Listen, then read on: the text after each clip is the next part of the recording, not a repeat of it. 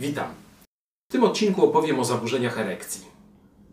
Zaburzenia erekcji często w języku potocznym nazywane są impotencją.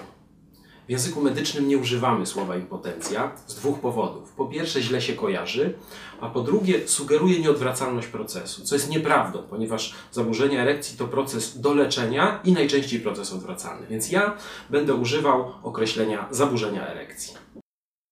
Erekcja to bardzo skomplikowany proces, w którym współdziała ze sobą wiele układów naszego ciała. Układ nerwowy, mózg, rdzeń kręgowy, drogi nerwowe, czyli nerwy. Czy wiecie, że mężczyzna ma dwa ośrodki erekcji? Pierwszy w mózgu, drugi w rdzeniu kręgowym. Ośrodek mózgowy odpowiedzialny jest za tak zwaną erekcję psychogenną. To erekcja pod wpływem bodźca wzrokowego, słuchowego, zapachowego lub pod wpływem fantazji seksualnych. Ośrodek rdzeniowy odpowiedzialny jest za tak zwaną erekcję odruchową. To erekcja pod wpływem bodźca dotykowego. Dotykanie, pieszczenie czy wibracja w okolicy genitalnej powoduje erekcję odruchową. I co ciekawe, erekcja psychogenna wraz z wiekiem znacznie słabnie. Mężczyźni starsi potrzebują większej stymulacji dotykowej, aby osiągnąć erekcję. Więc można by było przyrównać młodego mężczyznę do samochodu z elektronicznym zapłonem, natomiast starszego do samochodu z zapłonem na korbkę. Poza układem nerwowym istotną rolę spełnia jeszcze układ krwionośny, a więc naczynia. Erekcja to proces hydrauliczny. Polega na rozszerzeniu ciał jamistych członka i wypełnieniu ich krwią tętniczą. Ciała jamiste to takie struktury w członku, które mają własną mięśniówkę gładką, niezależną od woli.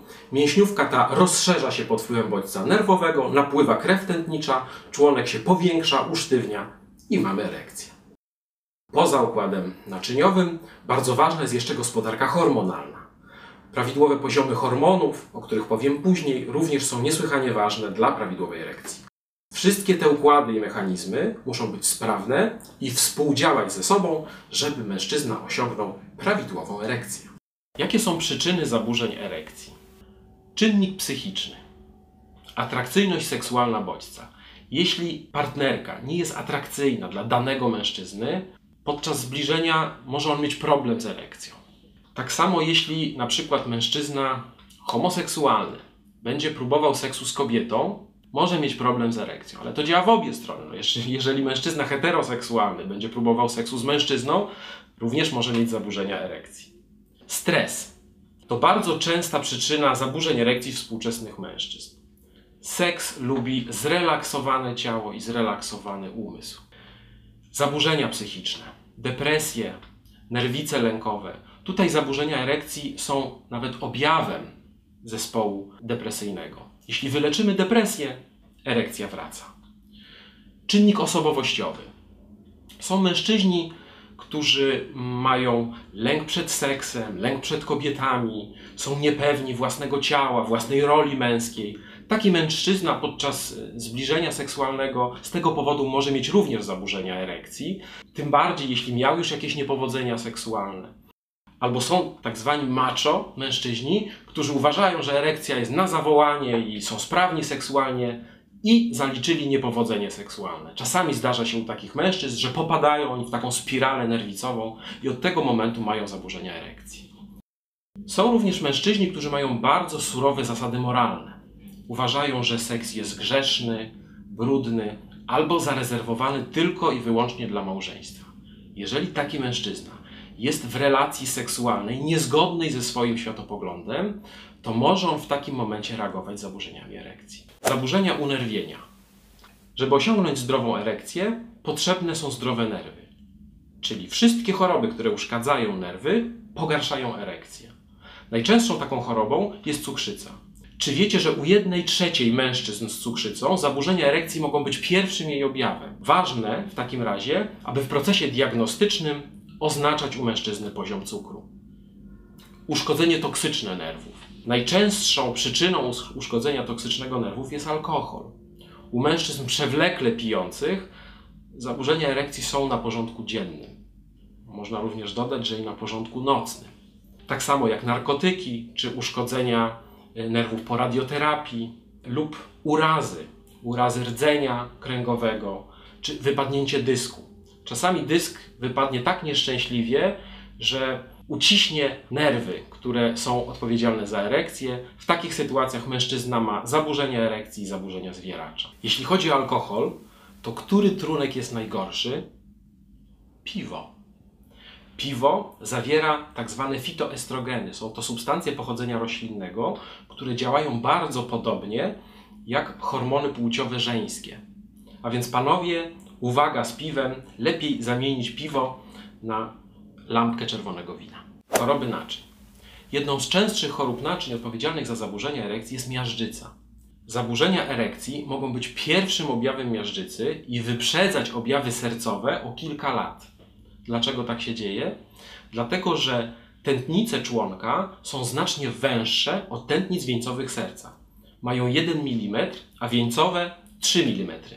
Która tętnica się zapcha najpierw? No ta węższa. Wszystkie choroby, które powodują miażdżycę, czyli cukrzyca również, czy nadciśnienie tętnicze, również powodują zaburzenia erekcji. A więc leczymy te choroby, to jest bardzo ważne. No i przede wszystkim styl życia. Palenie papierosów, brak ruchu, dieta wysokokaloryczna i otyłość. To wszystko musimy skorygować, ponieważ prowadzi to do miażdżycy. A propos ruchu. Ruch jest zbawienny, jeśli chodzi o zaburzenia erekcji. Poprawia ukrwienie i wydolność organizmu, ale uwaga na jedną formę ruchu, długotrwałą jazdę na rowerze. Podczas długotrwałej jazdy na rowerze krocze jest uciśnięte przez siodełko, jest przewlekłe niedokrwienie i zamiast poprawy może być pogorszenie erekcji. Zaburzenia hormonalne. Głównym hormonem płciowym męskim jest testosteron. I to testosteron jest odpowiedzialny za siłę popędu seksualnego, za prawidłową erekcję, również za cechy męskie, takie jak owłosienie, muskulatura czy temper głosu. Jeśli testosteron obniża się poniżej pewnego poziomu, mężczyzna będzie reagował zaburzeniami erekcji. Dlatego ważne, aby w procesie diagnostycznym oznaczać poziom testosteronu. Prolaktyna. Prolaktyna to hormon, który u kobiet odpowiedzialny jest za produkcję mleka. U mężczyzn ten hormon również występuje, ale w znacznie niższych ilościach. I jeśli chodzi o prolaktynę, to tutaj sytuacja jest odwrotna w porównaniu do testosteronu. To podwyższone poziomy prolaktyny mogą u mężczyzn powodować zaburzenia erekcji. A jakie są tego powody? 3 główne. Niektóre leki, przewlekły stres i guz mózgu, a ściślej mówiąc guz przysadki mózgowej, nazywany mikrogruczolakiem.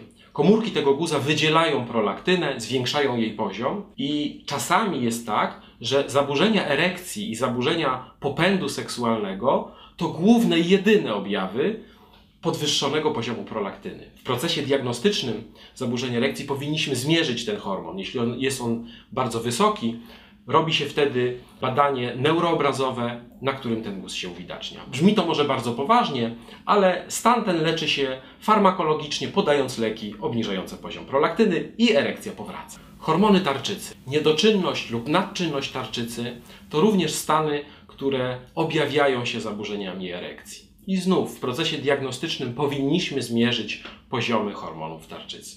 Choroby prostaty. Prostata to gruczoł, który odpowiedzialny jest za produkcję substancji płynnych nasienia. Umiejscowiony jest pod pęcherzem moczowym i przez ten gruczoł przechodzi cewka moczowa. Z wiekiem prostata ma tendencję do łagodnego rozrostu. Pierwsze tego objawy to problemy z oddawaniem moczu. Stan taki się leczy, podaje się leki. W pewnym momencie u niektórych mężczyzn jest wskazanie jednak do operacji. Najczęstszą operacją jest usunięcie prostaty przez cewkę moczową. Operator wkłada narzędzie do cewki moczowej i usuwa prostatę.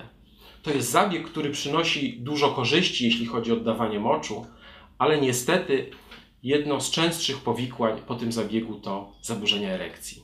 Mężczyzna powinien przede wszystkim zostać uprzedzony o możliwości takiego powikłania.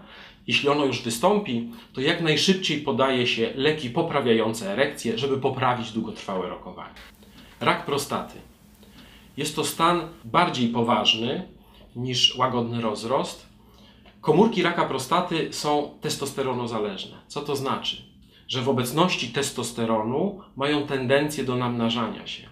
A więc jednym ze sposobów leczenia raka prostaty jest tak zwana kastracja farmakologiczna. Podajemy leki, które znacznie obniżają poziom testosteronu. Ceną za to są niestety zaburzenia erekcji. Mężczyzna powinien zostać o tym uprzedzony. Jeśli jest wskazanie do wycięcia prostaty, również zaburzenia erekcji są jednym z częstszych powikłań. I znów pacjent powinien zostać o tym uprzedzony i szybko po operacji powinna być wdrożona rehabilitacja seksualna. Podaje się leki poprawiające erekcję, żeby poprawić długoterminowe rokowanie. Niektóre leki powodują zaburzenia erekcji. Jakie to leki? Hormonalne na przykład, wspomniane przeze mnie wcześniej, przeciwdepresyjne, niektóre przeciwpsychotyczne, moczopędne, przeciwnadciśnieniowe, niektóre przeciwnowotworowe czy przeciwbólowe. Co robimy, jeśli lek pogarsza erekcję?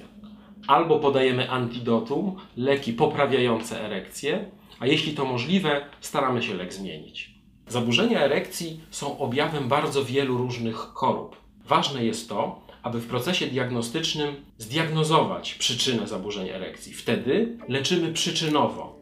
Znacznie to poprawia efekty leczenia i czasem nie trzeba już nawet łykać niebieskiej tabletki. A propos niebieskich tabletek, o leczeniu zaburzeń erekcji powiem w następnym odcinku.